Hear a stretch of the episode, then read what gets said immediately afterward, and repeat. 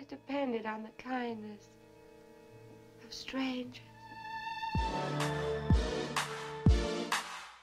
All right, so he's not a regular rat or, or even a super rat. He's just a scared little mouse, that's all.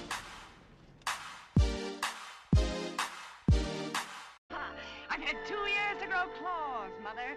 Jungle Ray. Hello, and welcome to The Real Woman, a podcast about all things cinematic. I am your host, Emmanuel Perryman.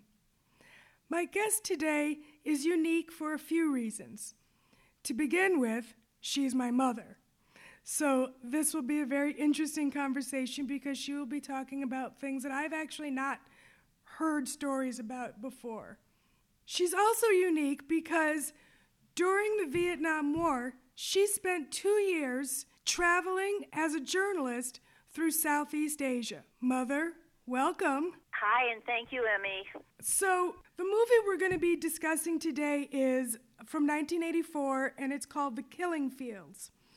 And it uh, deals with journalists, which is a topic you know about. So, before we, we jump into the movie, just give us a little background of, of who you are, how you got into journalism, and how, what, how that led you to Southeast Asia. Okay. Well, you know, I was a small town girl in Michigan who always had a yen to travel. It, I think it, it helped me make my decision to become a journalist. Uh, my first job was in Michigan, actually, at the Lansing State Journal. And then I went to United Press International in Atlanta in the 60s during the Civil Rights Movement. And I really wanted to be a foreign correspondent. And at that time, there was kind of some, I would say, discrimination against women in those jobs. They said, oh, yeah, you'd have to work here for at least 10 years before anyone would even consider you to be a foreign, to, to work in a foreign bureau. And um, the fact that you're a woman would make it much harder.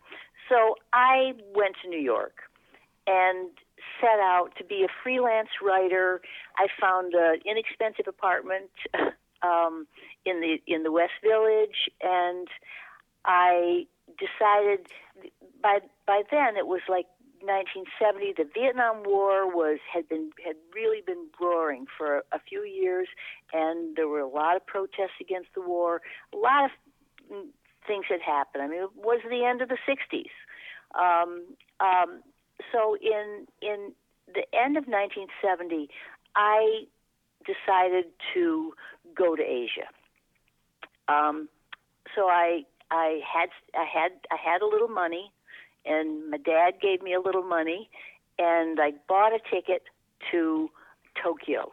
And I worked there for several months. I went down to Okinawa. I went from there to Hong Kong. And I discovered a way to make money selling my little stories.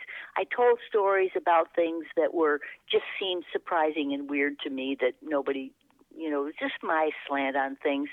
And I found the San Francisco Chronicle Foreign Service was wonderful. They not only printed my stories and liked them, but they would send me the clipping and the um, and a check. They were small checks. I mean, like I'm talking about like fifty bucks a, a story. They were small checks, but I could live frugally, and if I got two San Francisco Chronicle stories a month, that could actually keep me going, plus the other things that I sold to United Feature Syndicate. So I was writing newspaper stories.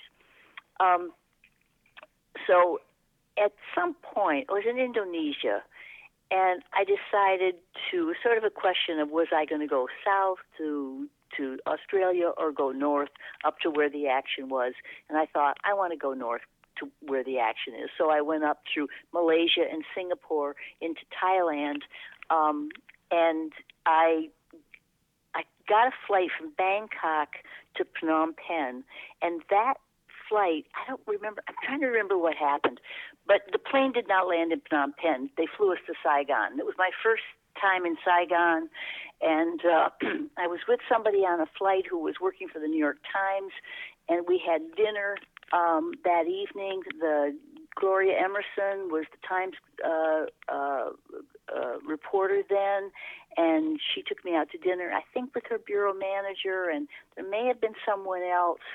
and uh, we talked about what was going on there. And I said I was on my way to Cambodia, and uh, Gloria said uh, that she referred me to a guy, Dennis Cameron, um, who was a photographer in Vietnam, and Dennis Cameron, as it happened, was a good friend of Al Rockoff, who was the the photographer was played by John Malkovich in that film.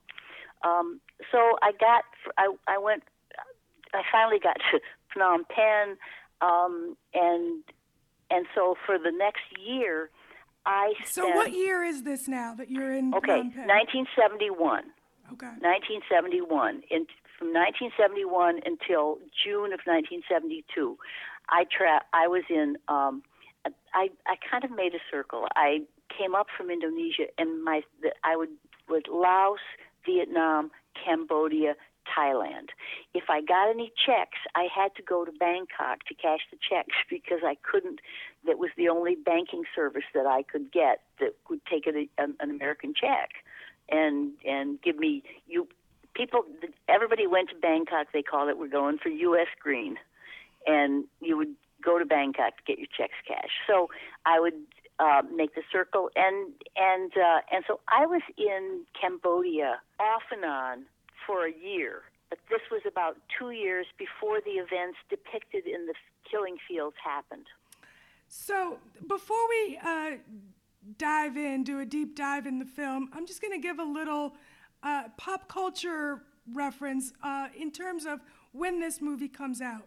So, The Killing Fields was directed by a British director named Roland Joffe, and it came out in 1984, which was a very sort of interesting year for film.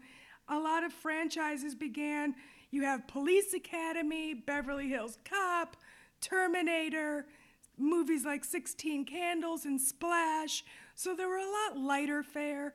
Uh, you also had A Soldier Story and Amadeus. So this was quite a varied year for film.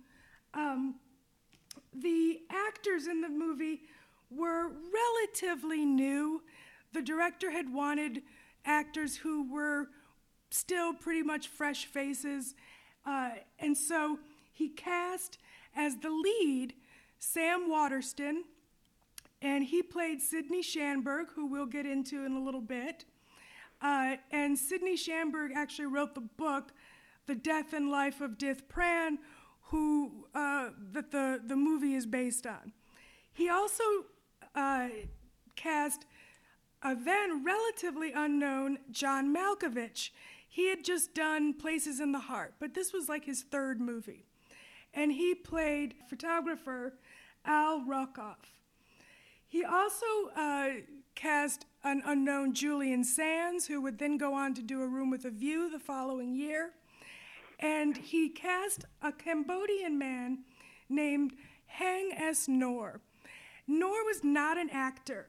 He was actually discovered uh, in Los Angeles by the casting director at a Cambodian wedding.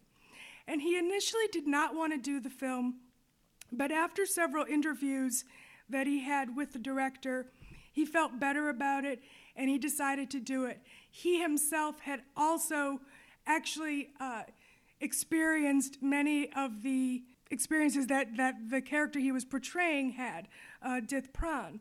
Haing S. Had himself been um, kidnapped by the Khmer Rouge, and like the character he played, he pretended to be simple minded and uneducated. He eventually escaped and uh, by 1980 was in the US. So that's sort of a little bit of the background of where this movie came from and how it came to be. Uh, you also have, in smaller parts, um, it, you know, it's one of those movies where you see people uh, and you go, oh, I recognize him.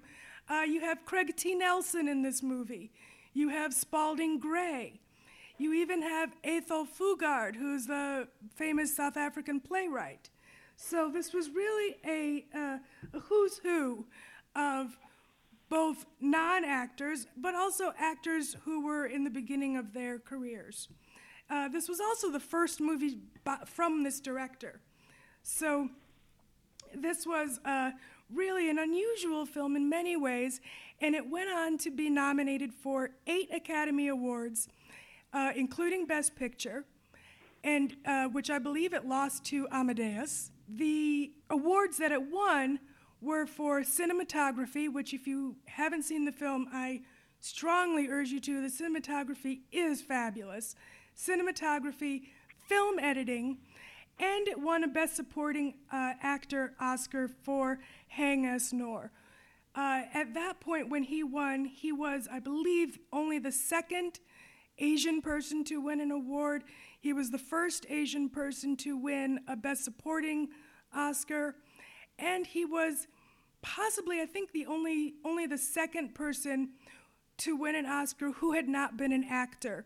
The first uh, had been a man from uh, who had been in the best years of our lives, who won a, a Best Supporting Actor acting Oscar. So that's sort of where we are um, culturally. Now, the film itself takes place in Cambodia between the years of 1973 and 1976, thereabouts. So, uh, can you give us a little historical context for this film? Uh, what was going on in Cambodia and why, uh, why is this period so important? Um, first, first, let me just say that to give you a geographical picture, we're talking about an area of the world called Indochina. Um, up until the 1950s, it was called French Indochina. The French had colonized Vietnam, Cambodia, and Laos.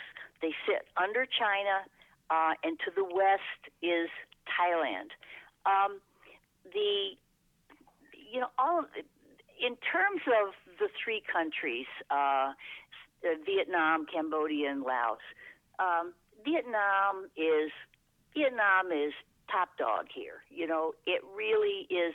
The Vietnamese people are very are very enterprising. The the country is divided in in north and south. The north has has a communist. Ho Chi Minh uh, was a communist, and the South was hanging on with basically, uh, you know, corrupt administration that we were backing. And so we jumped into a civil war. We jumped into a civil war. It was an unpopular war. The, the thinking was if um, Vietnam uh, falls, then the rest of Asia. And so it was a big Red Scare thing that it was. They called it the domino. It was a domino theory. So um, to the uh, the reason I'm explaining the geography is is that Laos and Cambodia ran next were uh, west of Vietnam, and the Ho Chi Minh Trail was the supply line from north to South Vietnam, and it ran through Laos and it ran through Cambodia, and so Laos and Cambodia were bombed like mad um, during the Vietnam War, bombing, trying to hit that that that trail. Well, when they hit the trail, the trail moved a little bit. It did not stop the flow of of of um, of, of material and personnel coming down from the north. Um, in seven earlier in 1970, and now by this time the Americans were getting were war weary. The Vietnam War was unpopular and and uh, so now it's into well into 70. Nixon, Lyndon Johnson was basically um, uh, didn't run for president again because of the unpopularity of the Vietnam War. Nixon took over. He was he was trying to get some peace talks going. Um, but in in the spring of 1970, I think it was April 1970, um, they did this Vietnam. Uh, the the Americans in Vietnam rolled into Cambodia and took the war to Cambodia. And at that point, the North Vietnamese took the whole part of northern Cambodia, the area of Angkor Wat, you know, the famous uh, mm-hmm. uh, archaeological uh, area. Um, so, so now a big stretch of um, of Cambodia was was had in the north had been taken by the North Vietnamese, and the Cambodians um, were like an agrarian people. They were they were subsistence farmers for the most part. The the Mekong uh, Delta area could give them the rice and the and the vegetables and the fruit that they needed, and and they wanted to be neutral. While this war is in Vietnam, the Cambodians were trying to be neutral. They had a prince there. It was a kingdom, Prince Sihanouk. Uh, he wanted to be neutral, and we were a neutral country. The Laotians tried to be neutral, but they could not be neutral in that in that situation. And so so when the when the American troops went into Cambodia, um, first they had done a lot of secret bombing. That was a whole other scandal of that war. But when the American troops went in, the Cambodians had the idea that the that the Americans would take care of them, that the Americans cared. Well, the Americans didn't care anything about the Cambodians. They disturbed that country, and and the chaos that be, that began was really a result of, of the Cambodians just a, a geographic situation. Um, the the Cambodians um, were an innocent people that basically got bombed to oblivion by U.S. planes, and there was a there was panic and there was very high-handedness of American representatives in, in Phnom Penh that you could see through the that was characterized in that in that film. Um, but this eventually, you hadn't said the word kidnapping. It wasn't really kidnapping. The um, the American the Americans had had had done this incursion into Cambodia, and they had sort of armed this small Cambodian army. They came in and said, "Okay, the war is over. We have won." Pol Pot got took over, and Pol Pot was a communist. He was a, from the Khmer Rouge. That's the and he basically said, um, everybody has to leave Phnom Penh. We have to put everybody out into the country, and so and so basically it was a like a mass a mass evacuation of all the, the millions of people who were in who were in and around Phnom Penh. And you had mentioned that Haing Ngor was a was himself a doctor who pretended to anybody who could speak French, anybody who had an education was was killed. That was they were perceived as as part of the the, the the colonial, the American war. They were perceived as all part of that, and so the educated people. If you were a teacher, the your chance of surviving that mass evacuation, they were taken out to the countryside to work in the fields. They were starved. They they and there was torture. It was it was really um, three years of a, of a terrible genocide of the Cambodian people. And actually, that was one of the reasons that the director uh, he got a little bit of flack for casting uh, Haing S. Ngor um, because he wasn't an actor, and his justification was, "Hey, he survived the Khmer Rouge. He's got to be a good actor." Yes. Because yes. he was a doctor yes. and obstetrician. You're right. And and he um in fact his wife actually died in childbirth because even though he was with her, he couldn't he couldn't be the obstetrician that he was. He had to pretend he didn't know what to do. Uh, so that was one of Joffe's, um, you know, justifications was he had survived, and so he had to be a good actor to pretend that he was not as educated as he was. And and you know, in my opinion, the movie really um, improves and it touches me personally when when it leaves Sidney Schanberg and Dith Pran starts his this journey as part of this this mass of people who are evacuated and his then long struggle to survive everything that he endured um, of near starvation, torture, and all of that.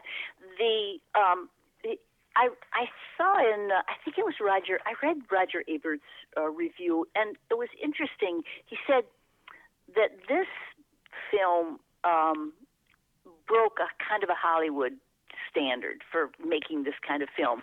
That in the Hollywood in the Hollywood story, Sidney Schanberg should have come back and rescued him, but Sidney Schanberg went came back to New York and sat in the office and wrote letters, and that was that was all he really could do, and it it switched from the it, kind of right in the middle of the picture from Sidney Schanberg's point of view as the journalist who was trying to tell a story and was trying to report what was going on uh, and eventually with all the other journalists took refuge in the in the French embassy um, and and then the second half which is Dith Pran's struggle um, to survive and it seemed now, to me. Now, did you you didn't know Sidney Schanberg, but you knew of him, right?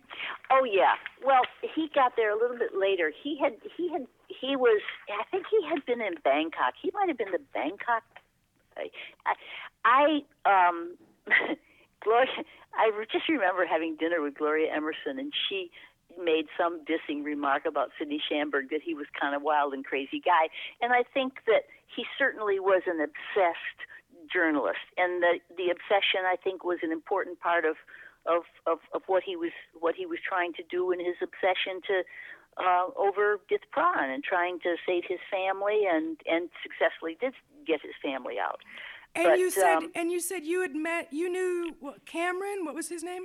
Well, Dennis Dennis Cameron, Who was, actually had, has a cameo in the movie, or not not the person, but there is someone who plays him. there's yeah there's a reference to um he was a had been a Vietnam photographer and a lot of the people well these the Cambodians I have to say are some of the loveliest people you'll ever want to meet in the world they're just they're just beautiful people uh and that they got sucked into all of this um, by an accident of their geography. It was just a, it's it was a crime against humanity. Um, but Dennis had settled in Phnom Penh, and that's and Gloria had told me to look up Dennis, and Dennis and Rockoff were friends, and Dennis stayed. oh, You know, you could jump on a plane and get to anywhere in in in that area, but Dennis had decided he liked he liked the Cambodians, and he stayed in he stayed in uh, in Phnom Penh. By the way, I just to mention, um, a lot of these people I've mentioned have passed away. Sydney is has passed away. Um, so has Dith Pran, Dennis Cameron, Gloria Emerson. You know, the, the world of the journalist was kind of a small world. There was a hotel that, under the French, it was called. Actually, the hotel you see in that film, that was called the Le Royal.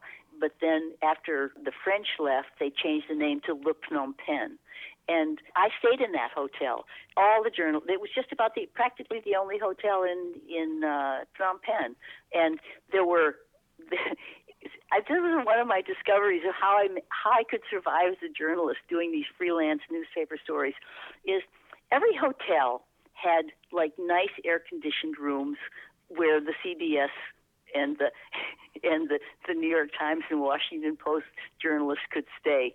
But they also had small rooms that had a bathroom down the hall and a little sink in the room that were the old like European style hotels and that's where I would stay and was just fine but they were they were very inexpensive accommodations and I was able to you know take advantage of that now um, getting back to how the the first part of the film with um, that tells the story of Schanberg trying to report the story and getting from here to there and and and war and explosions and all of that and introducing Rockoff.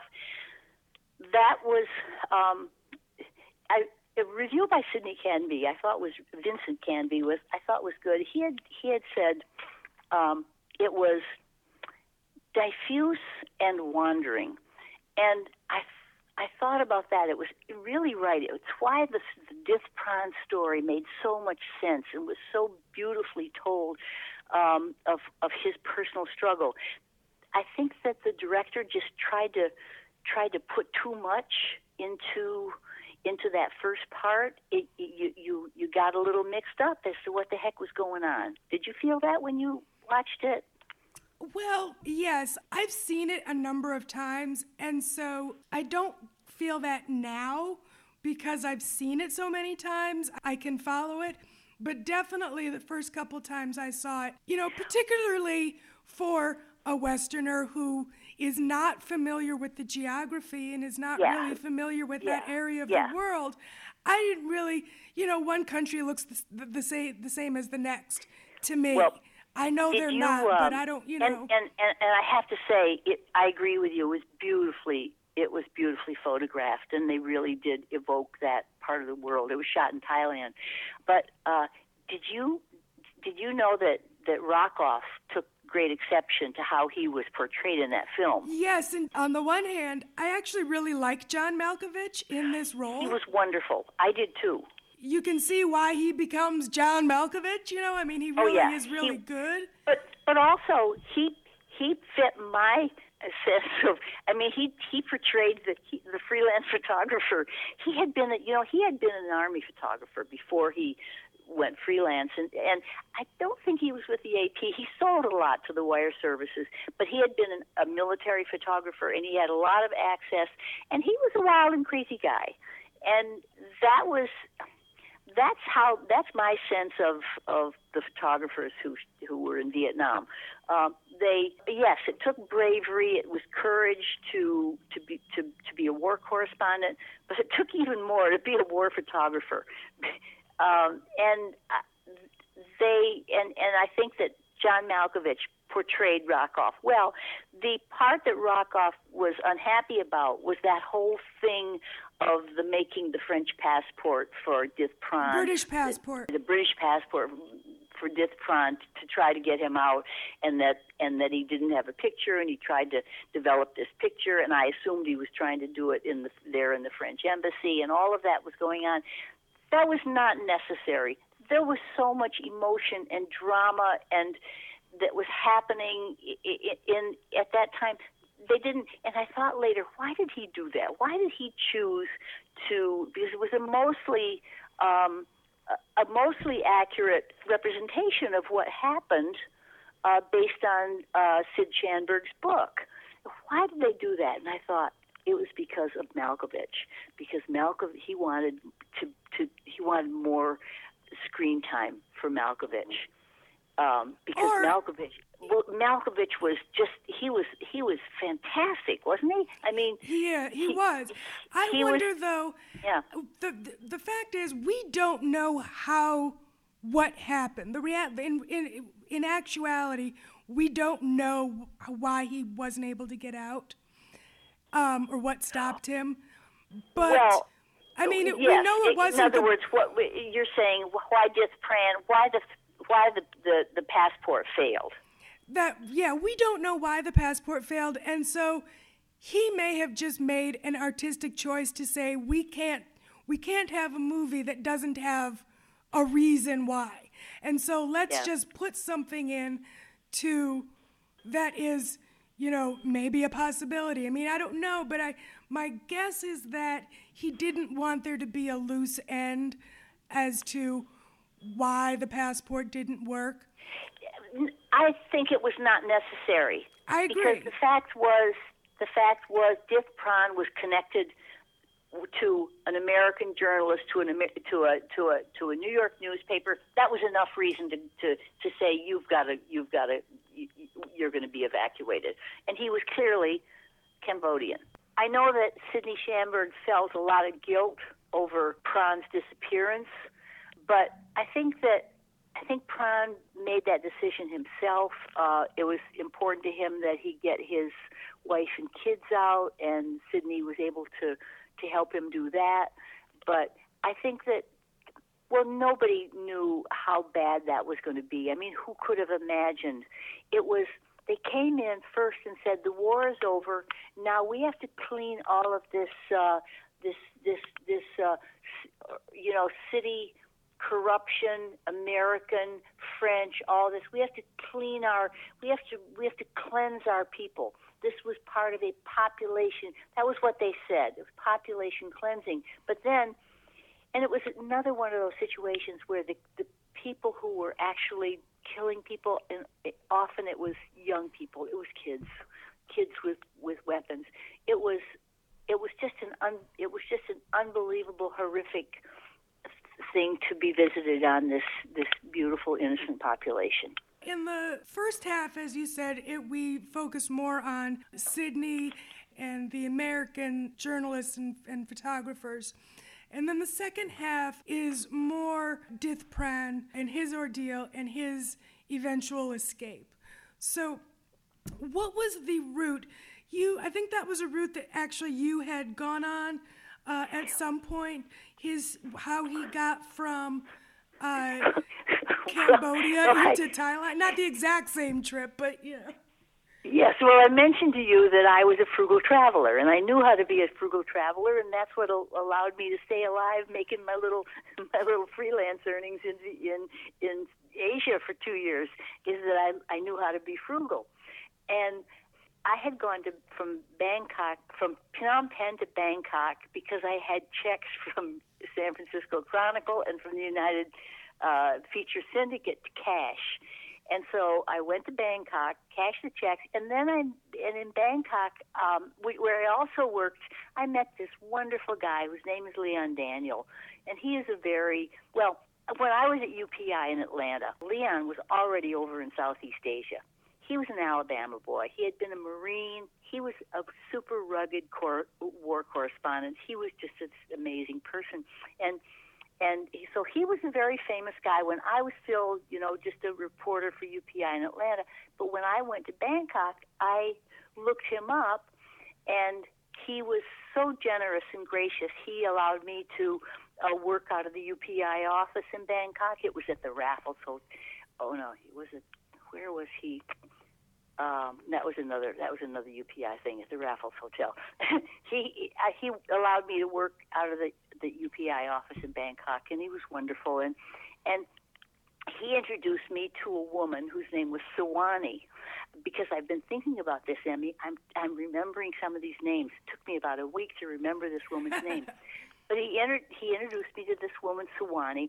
Now here's a story that I know I've told you before, and and so I stayed with her they used to In when I learned right? to, in to- Bangkok, and that's where I I learned to eat that high that hot super hot Thai food.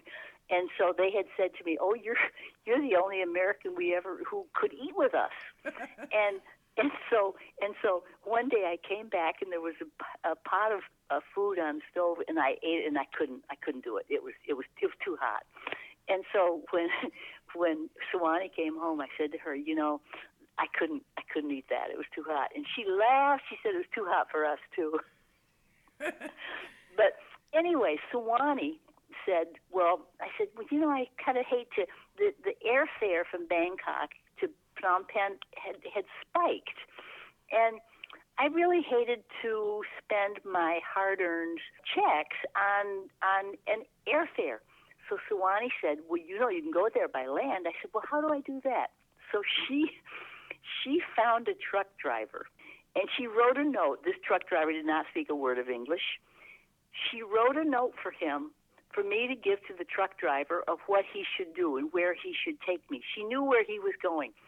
So I think he was going he was going up to northern Thailand and there was a crossing area, a natural crossing area where he was going where I could get a a, a car that vans would go then across from the border of Thailand over to Phnom Penh.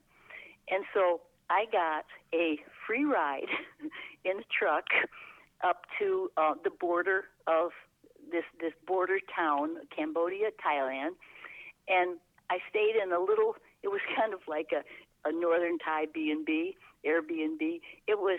I think I slept in a hammock on a porch, but the weather was nice. Everything was fine, and so the next day I got a ride in a in a.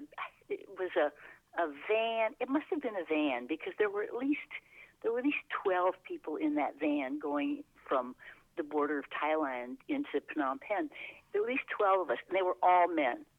I was the only woman in the van. But that's I actually made that route, and my sense of where it, from the from the film where he crossed, it was more mountainous than I was. I may have been to the south of where he was, or or that was not accurate depiction in the movies. There were there were mountains in that you know northern Cambodia and Thailand area. But where I crossed, I just didn't. I remembered hills, but I didn't remember mountains that were as, as tall as they were in the in the film. So there was a whole thing that I learned about. You had to have an exit visa to leave uh, Cambodia at that time, and I had not gotten an exit visa, and so I had then I had come in strangely by by land, and so this guy, I think his name was Chang Song, if I remember correctly.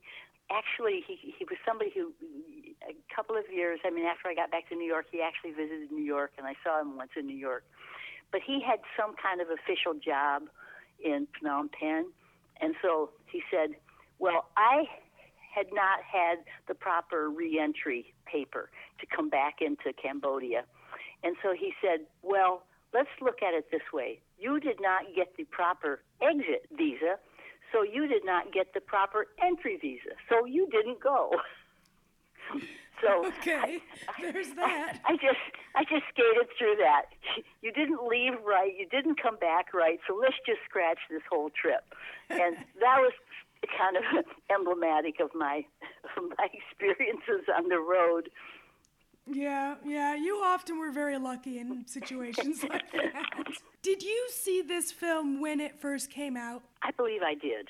And do you remember because the movie came out less, you know, maybe 10 years after the whole thing had happened or less. Right. Um, right. So this Well, was still it- it- fresh I- I was- memory. Yes. Well, to begin with, I was totally up on the story because I was a New York Times reader, and so I was totally aware of when when Pran was was returned. Because you know the name of the book was The Death and Life of Dith Pran. Dith Pran came back to New York and became a uh, New York Times photographer. He worked for the Times until he, you know, I think he got lung cancer and died. But but he um, but he came back to work for the New York Times. So I was totally up on everything that had happened. And Sidney Schanberg had become a, a columnist, and he had gotten in a lot of trouble. He, he Sidney really had an had an edge, I'll tell you. He had gotten a lot of trouble with the real estate industry in New York, and there was a whole thing that came down with the West Side Highway that was happening, that all kinds of stuff that that were that was going on with real estate, and he he uh, he got himself in trouble, and I don't know if he got if he got fired from the Times or he left who, or he left, but he got in trouble with Abe Rosenthal, who was the managing editor. So I, I was familiar with all of that stuff. So when the book came out, and when then when Dith Pran came back to New York, I was just up on that. So I had a sense of, and and by then we knew what had happened to the Cambodians. We were, you know, we we were aware of of the of the killing fields, and we were aware of the there were vast numbers of, of Cambodians who, who had fled into the Thai refugee camps. So that was an immigration issue. I understand that about 170,000 Cambodians were resettled into the United States. 40 or 50,000 went down to Australia. Fair number went to France. But if you look at the population of Cambodia now, it's young people. It's like all, it's like all the old people got killed, and the the population of of Cambodia is like seventy percent is you know under the age of eighteen. And so maybe we should say specifically what what they are referring to from the title The Killing Fields. That's not that Okay. is a specific thing. Okay, okay. In the in the film, probably the most shocking and horrific uh, scene in the film is when Dith Pran, and the actor uh, Haing Ngor, is making his escape. He's getting help from this uh, this Khmer Rouge officer who is concerned that they know that he's got French influence, and he actually gives his little son to to Dith Pran to to to try to flee and gives him a map and tells him which way to go, how to head out there toward Thailand and and, and to escape. Um, but on his way, he crosses into fields that are simply filled with uh, the bones of dead people. Those were the killing fields. Um, the, the the Cambodians were they were shot, they were stabbed, they were starved. That's I mean, at some point it was easier to stab people who, who were weak because they didn't want to waste the ammunition on shooting them. But they were, sh- but but they were they were just thrown into into mass graves, and those were the killing fields. They are they are shown in the film. It's powerful. It's it's a very powerful scene. It is because, I mean, it is for a number of reasons, but I feel like one of the reasons is his reaction. It's like it's one thing to know what's going on and to even be Yep. a part of it, but then to see something Yeah. like that, the look on his face, it's it's Well, it's like well- a true realization. Right. It, ex- exactly because, well, again, nobody really could imagine that that was going to happen.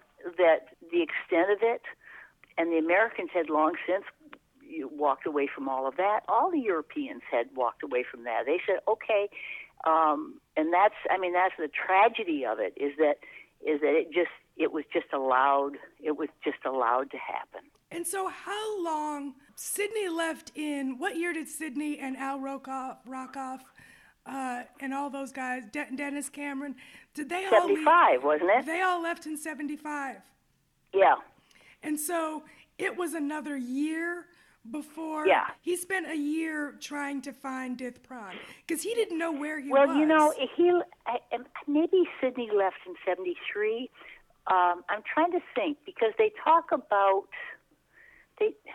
I guess I guess uh, um, yeah, or maybe it was '75. It, it's it's a little it's a little hazy. That's the year I you were born. Yeah. Um, the it seems like um, Pran was a captive or was was trying to survive and was trying to get out for four years. He was gone for four years, and he got out in '79. So it had to have been from '75 to '79. And so Sidney and Rockoff and Dennis and all those guys must have been there right up until the end to '75. Okay. Okay. And so, and Sidney won the Pulitzer in '76. Okay, yeah. So he must have left earlier. He had to maybe leave in '74 because he he. Well, he won the Pulitzer for work that he did in '75. I'm assuming. Right, right, right, right. Um, and did you? What did you think of that scene after he won the Pulitzer and Rockoff? He he sort of goes off on him. I wondered if that was. Um, I wondered if that was apocryphal or if that I, I because I didn't read his book. I know that um, I know that Sidney could be sort of high-handed in things, and and maybe Sidney was a selfish guy who who should have said to Pran, "You got to go." I mean, thinking it over again. I mean, who knows what? But obviously, Rockoff and Dennis Cameron both felt like Sidney was uh, that Sidney should have taken more action, should have sent Pran off with his wife, and and and should have anticipated that. I I felt like Pran Pran made his decision on that. I I don't I don't I don't blame Sidney. I don't blame Sidney for that, but Sidney obviously felt a tremendous amount of guilt for the suffering. And what a joyous I mean that's the wonderful thing about this film is this joyous reunion of these two men and what they went through. I mean, to me, it's just that was just a wonderful uh, ending that that that made it all. And and the film uh, really was was beautifully made. It really it really was. It's an important film. It's a serious film because you know it really happened. But I think it was a beautifully made film. I agree. I agree. Uh, and and a surprising film for a first-time director. I mean, that was actually the first movie he made. Really? Yeah. But wasn't Chris Menges the photographer? Hadn't he hadn't he been around for a while? Yeah, but the director was new. You know, it's interesting. I, I had initially wanted to do this with a, as a companion piece to uh, the movie Swimming Swimming to Cambodia. Uh, Spalding Gray, who has a, a, a role in this movie, went on to do a documentary called Swimming to Cambodia. And it was about his experience making the movie. You saw that film, correct? I did, and honestly, I saw some snippets of it recently. It was a Spalding Gray rant. I'm sorry. It, it, it, I don't think he sheds any light on anything. He had a minor role in the killing fields. He played the, I think he was the American consul general, right? Yeah. He Played an American, mm-hmm. somebody from the American consulate. But, but the swimming to Cambodia was, it was, it was a very personal, highly personal Spalding Gray rant, in my opinion. One movie that I would recommend, if anybody really wants to, to, to, to look at, at, at life in, in Southeast Asia at that time is the the film with Catherine Deneuve called Indochine. Yes, that's That, a great uh, movie. It's a wonderful it's a wonderful uh, evocative movie that really you really get the sense of what was going on in Vietnam. And as I started to say at the earlier on we were talking, there was sort of a pecking order of it was sort of a pecking order among the countries of of, of Indochina, and Vietnam was on top of that pecking order, and and Cambodia was kind of next, and then Laos, which became my favorite country. I love Vientiane. Um, Laos was kind of the backwater. It was all very strategic because it was to the west of those of Indochina was the area that was called the Golden Triangle. Are you familiar with that? I've heard of it. I don't the know Golden exactly Triangle is. is where is where Laos, Cambodia, and and Burma, which is now is no longer called Burma, it's called Myanmar, um, come together, and this is where all the opium was being grown. This was the center of opium trade, and so when you get into the history of what happened in Vietnam, a lot of people who say, "Hey, the the the, the CIA financed its its its operations with with uh, with opium trade. So there was there were opium and heroin were were a big part of that whole Golden Triangle thing, and so it put countries that where there were agrarian, simple, you know, farming people who just wanted to raise some rice and and and and do some fishing and and grow some vegetables and raise their families in these small villages. It put them all under this tremendous um, danger. But And I will say, I will say that uh, another movie, it's a little bit more um, fictionalized, but uh, a lot more fictionalized. But it's also, I think, you know, a good movie to see if you're interested in this time period in this in this part of the world is The Year of Living Dangerously. and are we going to talk about that next? Well, well, we don't have to go into a deep. Eh, we're not going to go into a deep dive, but, but, Yes. but, but it is a great movie, and it does cover a similar time period. And it centers centers around journalists too. yeah, yeah, Yeah, So I, yeah. I think it, it, it would the Killing Fields and The Year of Living Dangerously be, would be a very interesting.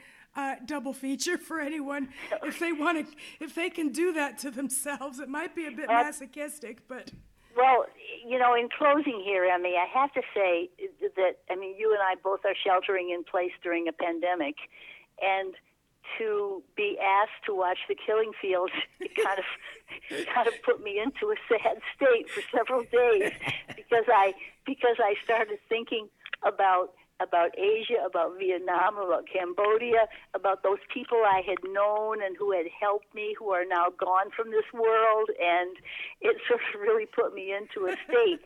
but uh, it's a beautiful sunny day in New York right now, and I am going to I'm going to take the dog down to the river and give her a nice long walk. okay all right well hopefully I hope this I hope this turns out okay. Okay. Okay. I love you, sweetie. Love I love you. you, sweetie. All Take right. care. Right. Bye bye. Thank you for listening to The Real Woman. Good night.